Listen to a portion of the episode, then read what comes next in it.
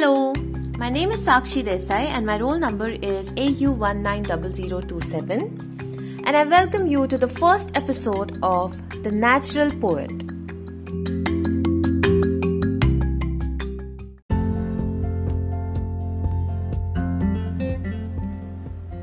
In this podcast, we shall be discussing William Wordsworth as a poet of nature and analyzing some of his famous poems such as lines written in early spring, to a skylark, etc. In today's episode, we will look at Wordsworth as a poet and a writer, his background, and learn a little about his infamous title, that is, the Poet of Nature.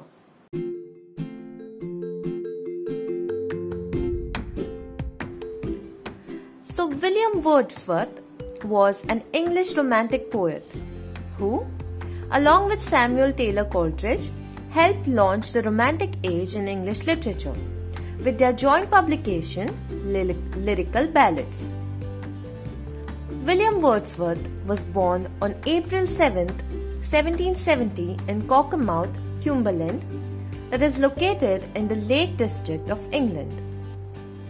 He began writing poetry as a young boy in grammar school. And before graduating from college, he went on a walking tour of Europe, which deepened his love for nature and his sympathy for the common man. And both of these things became major themes in his poetry. One of his most famous works is a romantic poem called The Prelude that describes the growth of a poet's mind. Let's have a look at his early life.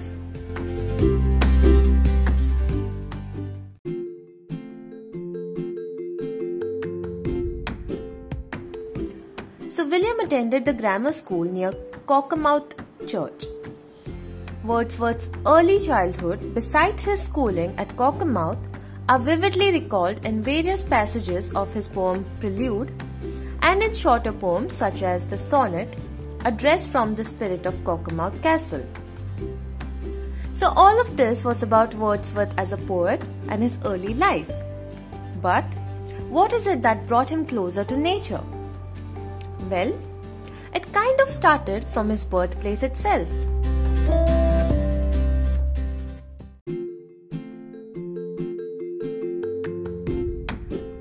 Wordsworth's birthplace was quite near to nature. Born in Cockermouth, just on the northern fringe of the English Lake District, he spent his childhood there. As a child, he often wandered among the fields and the woods. At the age of eight, he was fed by one of his relatives who gave him simple food and shelter, but the freedom to enjoy nature. The natural scenes and sounds gave his imagination wings and made him get to know the cottagers, the shepherds, and the solitary wanderers that then entered his dreams and even later his poems. So let us look at his philosophy about nature.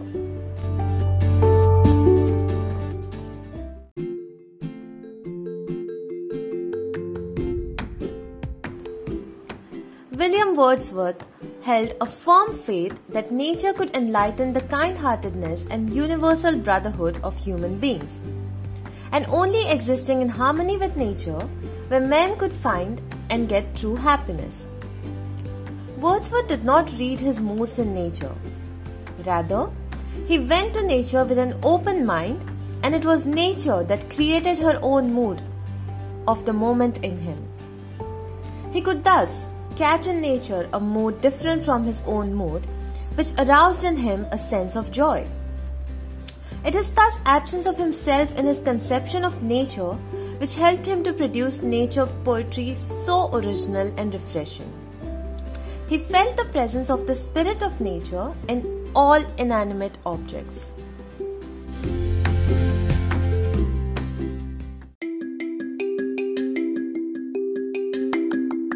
This was it for episode 1, but in the next few episodes, we shall be learning more about William Wordsworth and his title, The Natural Poet slash The Poet of Nature, and we shall be criticizing some of his famous poems such as To a Skylark, We Are Seven, and Lines Written in Early Spring. So make sure you stay tuned to a natural poet. Thank you.